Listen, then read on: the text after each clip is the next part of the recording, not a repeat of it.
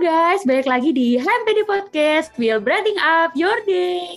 Balik lagi sama aku, Hexa, sebagai podcaster pada bulan ini. Jadi bulan ini tuh spesial banget. Kita tuh datengin narasumber yang siapa sih yang nggak kenal sama Putri Probin Maba FKUB 2020 ya, bener ya? 2020 ya. Siapa lagi kalau bukan Keiko Kristi Sembirin. Halo Keiko. Halo Hexa. Aku sampai gemeteran loh ini. Oh, enggak, enggak, gitu, enggak gitu ya, enggak gitu ya. ini ini kayak kita jadi bakal sharing-sharing nih cerita tentang pandemi gitu ya. Karena hmm. memang kita ini udah hampir satu setengah tahun kan ya menghadapi pandemi COVID-19 ini. Jadi aku pengen tahu nih insight dari seorang Keiko Kristi Sembiring nih kayak gimana gitu jadi kan Keiko nih dikenal nih kayaknya positif vibes terus gitu. Maksudnya bahagia terus nih hidupnya kayak nggak pernah ada masalah gitu. Tapi aku pengen tahu nih kira-kira waktu pandemi nih selama satu hampir satu setengah tahun lah ya kayak kira-kira. Keiko nih ngapain aja sih selama pandemi kemarin? Oke, selama pandemi berusaha menjadi pejuang sih ya. Maksudnya berusaha menjadi orang yang bisa beradaptasi dengan perubahan yang ada, khususnya pandemi ini. Karena kan pandemi COVID-19 ini satu kita nggak bisa prediksi dan yang kedua kita nggak pernah pengen pandemi ini terjadi gitu. Jadi kita sangat didorong untuk bisa beradaptasi dengan perubahan yang ada.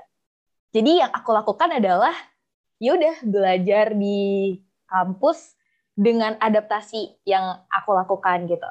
Kemudian uh, tetap terlibat dalam kolegium dengan okay. cara yang baru gitu. Oke, okay, gitu kolegium lagi ya. Kolegium Kamu udah kolegium, oke okay, terus lagi. udah kolegium, kayak gitu sih Pak. Oh, Oke, okay. sama sih. Kalau aku juga kayak gitu. Tapi kalau aku nih gimana ya, kayak dari SMA tuh kan merasakan hal-hal yang indah banget gitu. Ketemu sama teman-teman tuh, kayaknya tiap hari tuh kalau nggak ketemu teman tuh ada yang kurang gitu loh. Bener, kayak Hai guys, Hai guys, kayak gitu kan. Cuman karena ada pandemi ini, terus padahal niatnya tuh dulu sebelum masuk kuliah tuh, wah gila sih, aku bakal dapat teman-teman yang dari mancanegara, eh mancanegara enggak ya? Jadi mancan provinsi ya, bun ya.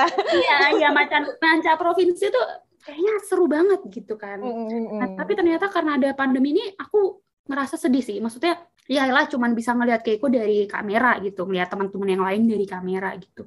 Jujur perasaan pertama sih sedih, sedih banget, parah sih kayak aduh sampai kayak aduh gimana sih caranya gitu ya. Ayo dong guys, ketemu gitu. Tapi ya ya udah gitu kan karena kita juga medstud gitu kan asik gitu anak kedokteran gitu kan jadi lebih sadar nggak sih jadi harus ya, ya. nah kalau aku nih kan sedih nih, sedih total maksimal deh pokoknya. Kalau Keiko nih perasaannya gimana nih? Awal pandemi ya? Iya, awal pandemi banget nih. Jujur awal pandemi aku seneng sih. Oh Maksudnya, oh karena kan semua sangat mudah gitu kan. Di awalnya nggak sih? Kayak dulu tuh kita semua malah pengen, ya akhirnya libur sekolah ya kan sih? Nggak ada UN. Ya uh, masuk UB, ujian UTBK kayak ya udahlah lebih dipermudah tuh di awal-awal. Tapi lama-kelamaan malah jadi kecewa gitu malah jadi hmm. kayak wah capek banget ya ternyata wah ini mah mentalnya sangat diserang gitu karena kita iya. berjuangnya yeah. sendiri gitu sedangkan kalau misalnya kita offline kita punya orang-orang yang secara fisikal gitu kita bisa lihat gitu oh kita nggak pernah berjuang sendiri loh gitu itu sih itu tuh paling aku rasain banget terus saya di akhir-akhir pandemi ini Hmm, Oke, okay. jadi kecewa ya, lebih ke kecewa gitu ya. Kena mental banget deh, pokoknya kayak kalau mental pun. Kena mental bang, kayak gitu ya. iya benar-benar. Ngomong-ngomongin soal kecewa dan kena mental nih ya. Karena kita nggak cuma kita nggak sih, maksudnya ketika ada pandemi ini bahkan uh, yang lebih berdampak tuh kayak nakes-nakes, terus juga bahkan hal-hal kecil yang kadang kita nggak perhatiin gitu kayak pedagang kayak gitu kan. Sebenarnya mereka kedampak banget gitu. Tapi gimana ya? Ya kita mencoba ya udah kita ketika ditanyakan pasti kayak ya udah sabar aja. Ini memang memang pandemi kayak begini begini. Nah tapi dari itu kira-kira kamu setuju nggak sih kak kalau ada orang yang berpendapat kayak aduh covid nih ngapain sih? Kayaknya pemerintah nih cuma mengcovid covidkan orang deh yang yang meninggoy di rumah sakit gitu kan. Kayak nah ini kayaknya meninggal di covid covidin gitu loh. Bukan bukan bukan karena penyakit komorbid gitu. Nah kalau Keiko nih tim percaya masyarakat atau percaya morfologi nih? Morfologi. Oke okay, uh, eh, aku sangat percaya dengan keberadaan covid 19 ini gitu. Kenapa? Karena kita bisa melihat gitu loh dari si virus ini ada manifestasi yang ada gitu pada pasien-pasien yang terinfeksi gitu. Itu yang pertama. Dan jujur aku pernah bertemu secara langsung dengan orang yang secara belak-belakan bilang saya nggak percaya COVID. Wow. Terus terus. Dan di situ bener-bener uh, aku sadar gitu kayak wow ternyata literasi itu sangat penting gitu. Wow ternyata urgensi COVID-19 ini justru di Indonesia tuh sangat bermasalah tuh di tingkat pengetahuannya, di tingkat edukasinya sangat bermasalah gitu dibandingkan um, tingkat tingkat uh, kejadiannya gitu loh. Jadi kayak akarnya tuh udah udah nggak kuat nih, maksudnya hal yang menjadi fundamental juga udah nggak nggak kuat gitu sehingga ya sangat mudah sekali gitu peningkatan COVID-19 sangat melesat gitu. Hmm. Vaksinasi maksudnya mau mencapai herd immunity cukup sangat susah gitu ya, sangat import yeah. sekali gitu untuk mencapai sana kayak gitu sih, Sa. Iya sih, aku juga setuju banget sih sama kamu. Aku tim yang percaya banget gitu ya. Di luar kita anak kedokteran gitu ya, walaupun maksudnya kita nggak perlu jadi anak kedokteran untuk percaya kalau COVID itu, itu ada kayak gitu. Nah, tapi aku pun diperkuat ya. Kalau aku sih diperkuat percaya itu karena uh, orang-orang di sekitar aku tuh ada yang positif kayak gitu. Bahkan sampai uh, gimana ya sedihnya tuh sampai meninggal dunia kayak gitu kan. Maksudnya gimana ya? Harusnya kita masih bisa um, melihat orang itu masih bisa senang-senang sama mereka bahkan nggak cuma orang tua-tua aja gitu bahkan teman-teman terdekat kita saudara itu ada yang covid sedih nggak sih maksudnya aduh ya lah masa masa orang-orang nggak mau percaya sih ini loh udah ada gitu masa harus uh, orang-orang terdekat mereka gitu yang kena baru mereka percaya gitu kan tapi kalau kayak gitu um, sorry itu saya maksudnya uh, dari um, dari teman-teman terdekat Keiko juga ada yang positif gitu nggak sih? Maksudnya yang jelas pernah sahabat gitu atau?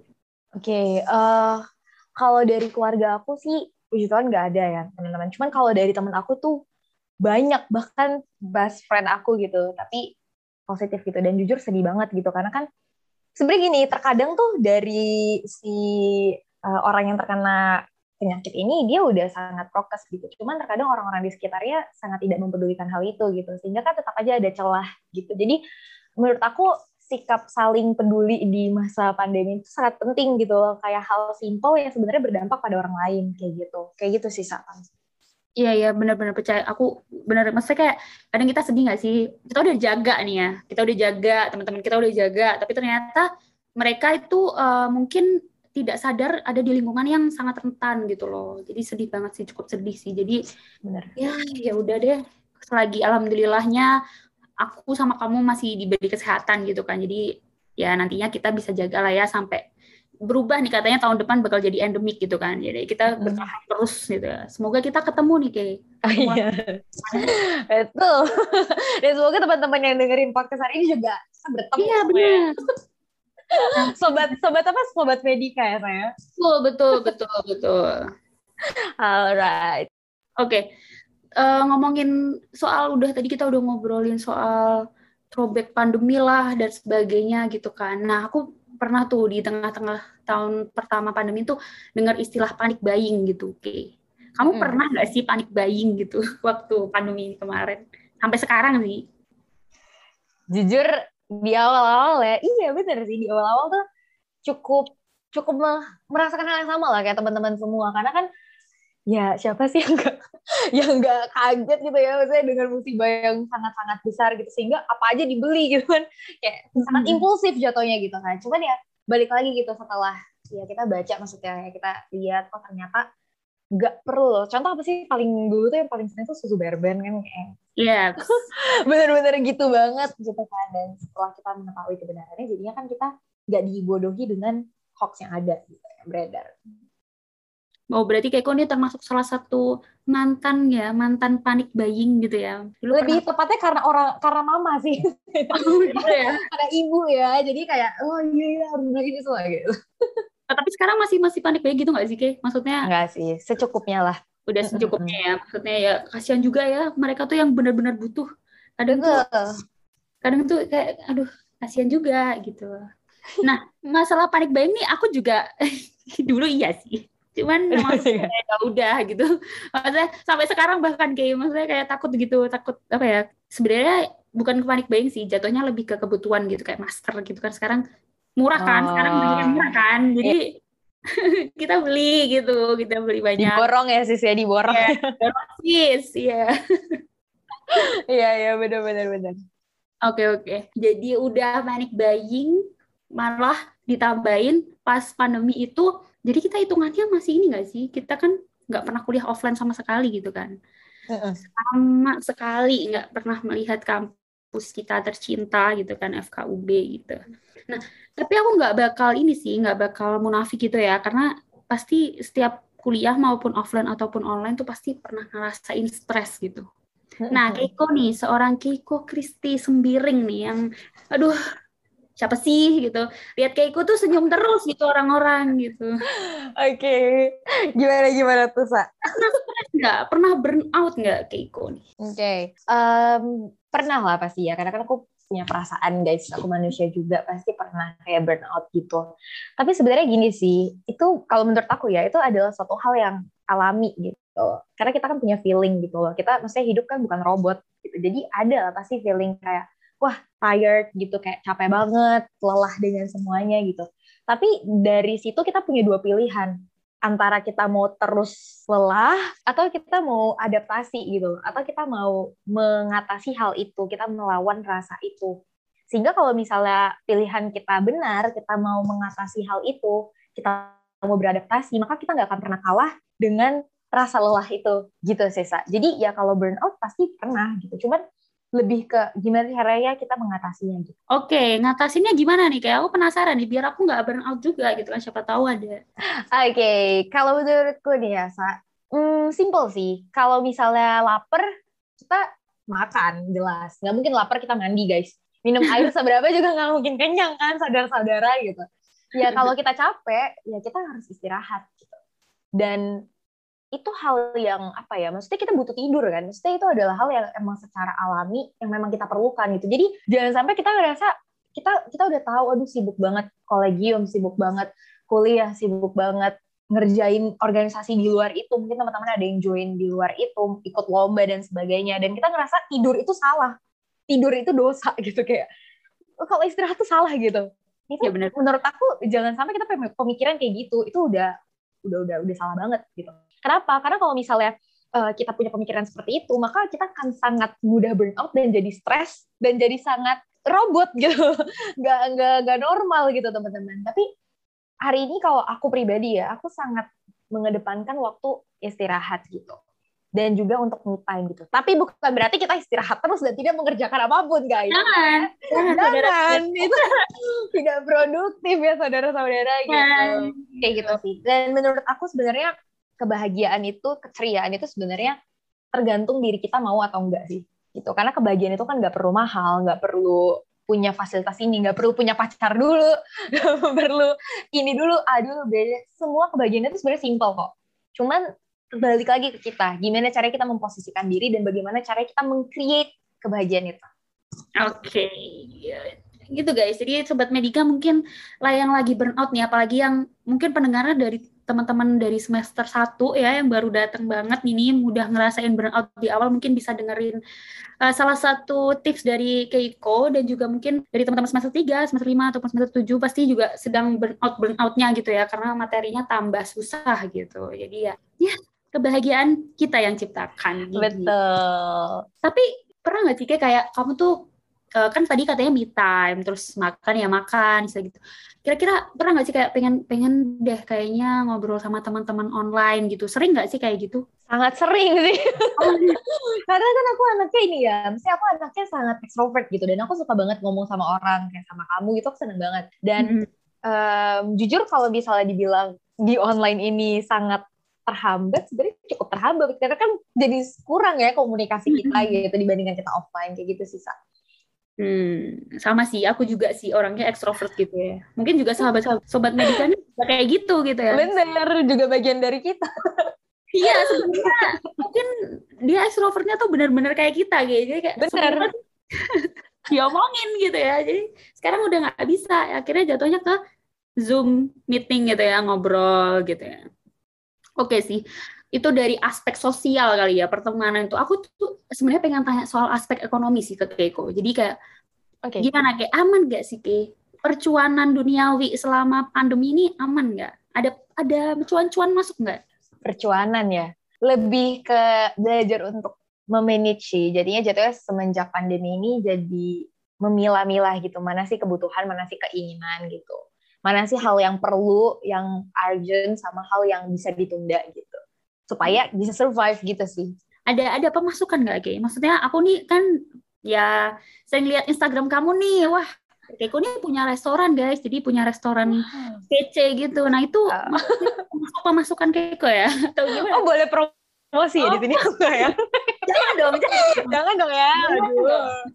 Um, puji Tuhan stabil sih, cuman ya memang pasti ada perbedaan ya dibanding pandemi dan tidak gitu. Karena kan dari kita juga taat pemerintah kan untuk ppkm, untuk mem, sangat apa ya, sangat membatasi mobilisasi juga kayak gitu. Hmm, oke okay, oke, okay. ya sih, setuju sih. Maksudnya untuk aku yang nggak ngerti perbisnisan kayak gitu, menurut aku orang-orang yang uh, bisa survive pas masa pandemi ini keren banget sih. Maksudnya benar benar. Manajemennya keren banget nggak sih? Maksudnya termasuk Keiko nih dan keluarga gitu ya, Keiko and family gitu. oh, jadi gimana? Kita panggilkan Papa Keiko enggak ya? Jangan dong, jangan, jangan Om ya nanti ya Om. Mungkin di part selanjutnya.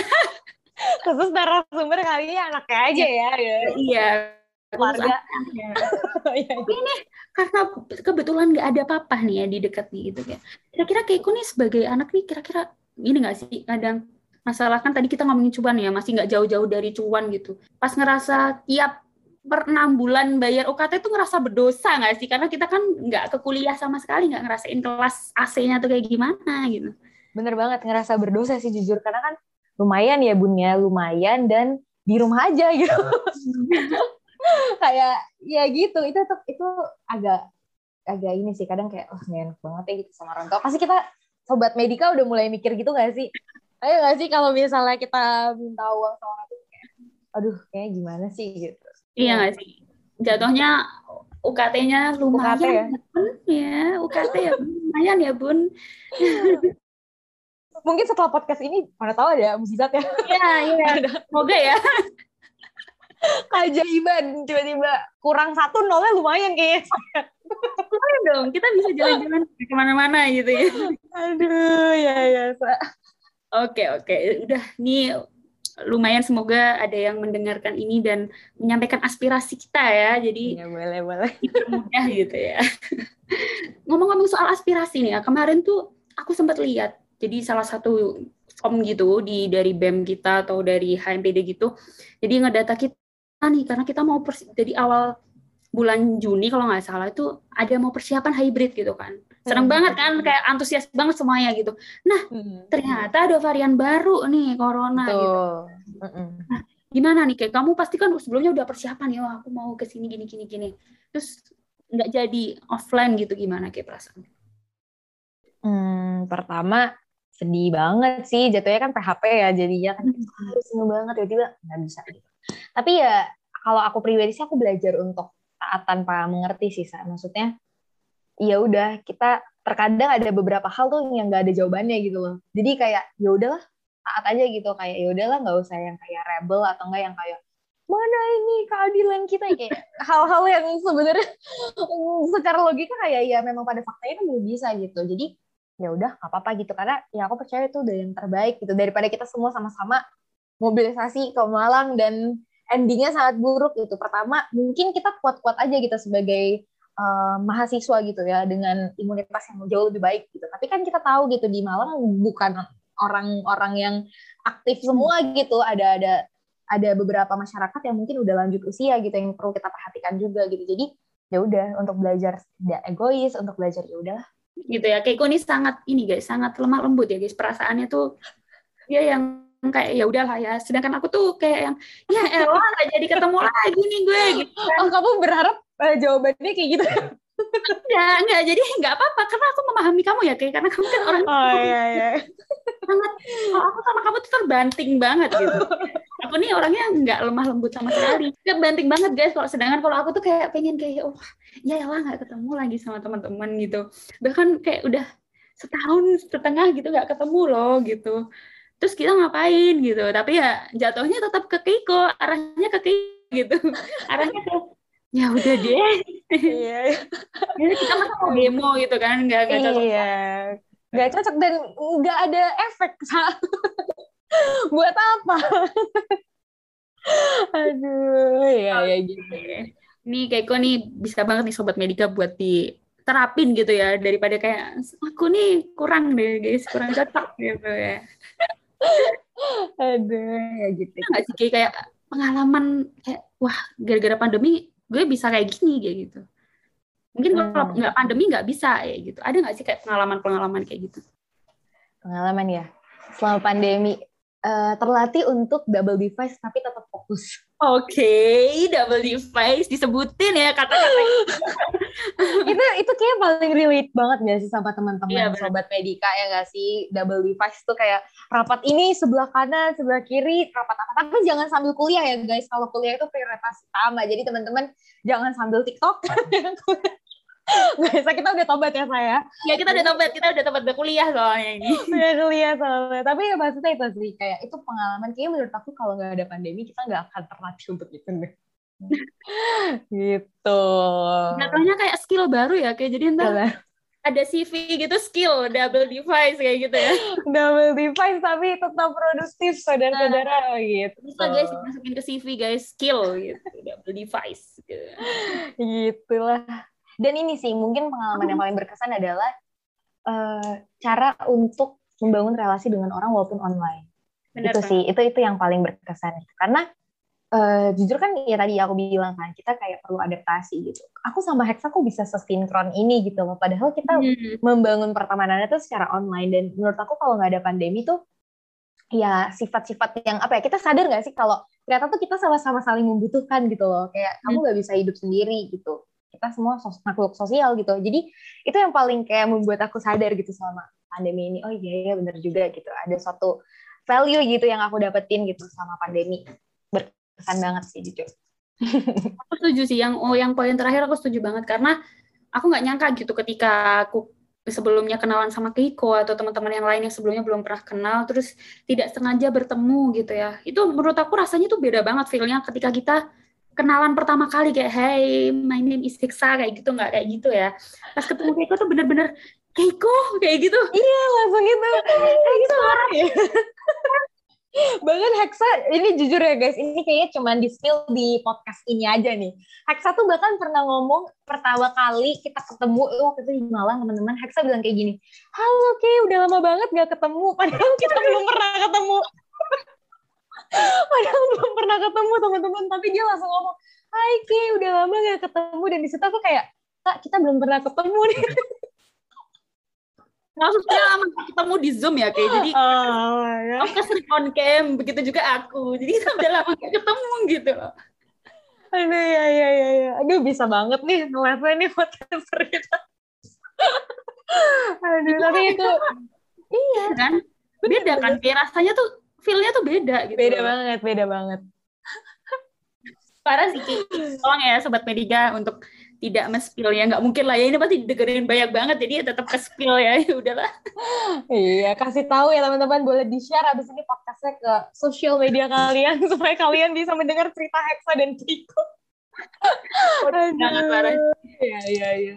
Gitu, Nah. guys. Hmm, gimana, Sa? sebenarnya aku pengen ngobrol-ngobrol lagi gitu kan tapi ternyata Iya. durasi gitu kan ya Iya, udah lah ya kita nanti ngobrol di belakang panggung nih kayak panggung Oke.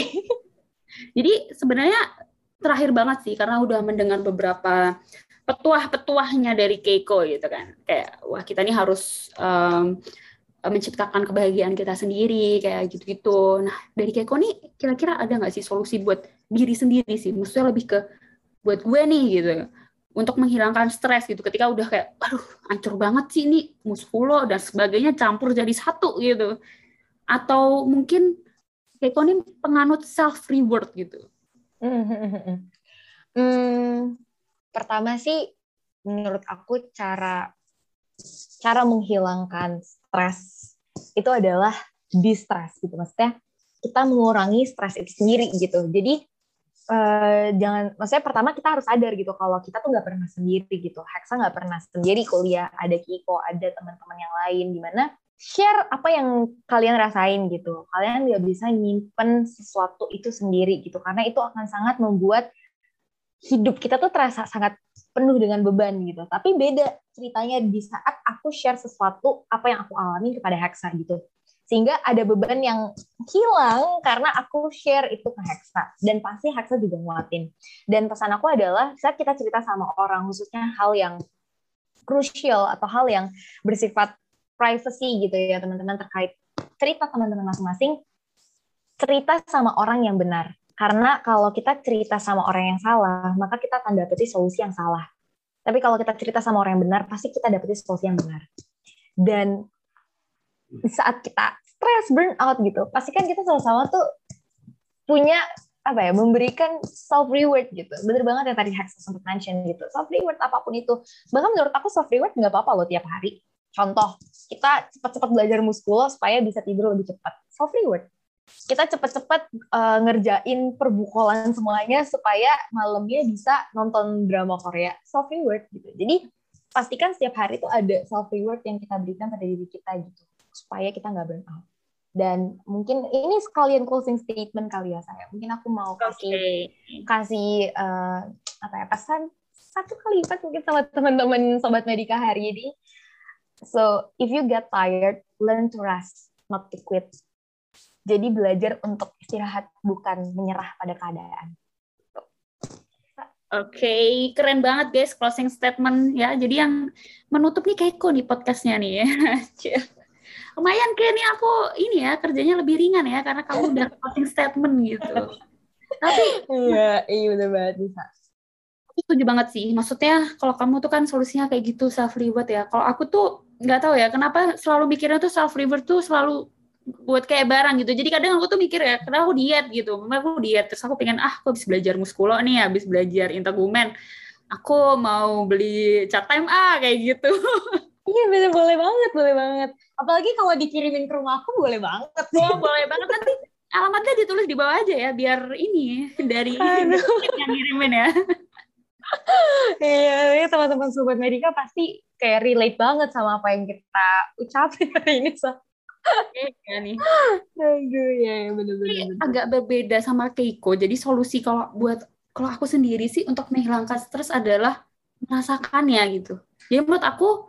Apa ya stres itu kan termasuk salah satu dari bentuk rasa gitu ya, senang, sedih, stres. Nah, menurut aku nih kalau kita stres ya udah dirasain aja gitu dihadapin di ya udah kita nih stres kita kita kalau stres ya udah karena kita memang manusia gitu ya. Kita bisa kita nggak mungkin happy terus gitu. Kita bukan playground yang ngasih kebahagiaan terus gitu kan. Betul. nah kayak aku menurut aku ini juga closing statement nih. Kalau dari aku um, stres itu adalah rasa gitu ya. Jadi memahami rasa tuh sebuah proses yang benar-benar panjang yang kita nggak akan pernah tahu itu kapan akhirnya gitu. Sebelum kita merasakannya gitu. Dari aku sih kayak gitu. Karena aku nih Indonesian banget ya guys. Beda banget nih iya, sama aku yang hmm, lancar banget. Nih sama aja kok kita. Cuma bedanya ini aja. Kita cuma beda gaya kali ya. Dibilang gayanya emang beda kayak jadi kayak gitu loh kayak aduh, aduh, thank you banget, Eksa. Oke, okay, thank you banget Keiko, thank you banget teman-teman Sobat Medika yang udah dengerin dari awal dan hopefully sampai akhir ya. Jadi mm-hmm. semoga intisari-intisari dan pembelajaran yang mungkin aku sama Keiko punya ataupun mungkin dari Sobat-Sobat Medika ini punya juga nih, boleh banget nih di-share di komen uh, IGTV ataupun YouTube gitu ya, boleh banget gitu di-share pengalaman-pengalamannya dan mungkin uh, di next episode mungkin kita bisa bahas tentang itu gitu. Bener banget. Oke, okay, Keiko, thank you banget ya. Sorry banget thank nih. Thank you banget, thank you banget. Waktunya nih, sorry banget ya. Gak apa-apa. Thank you, Eksa. Thank you, Sobat Medika. Oke, okay, thank you guys. Jadi uh, sampai ketemu di podcast selanjutnya. HMPD Podcast will branding up your day. Dadah.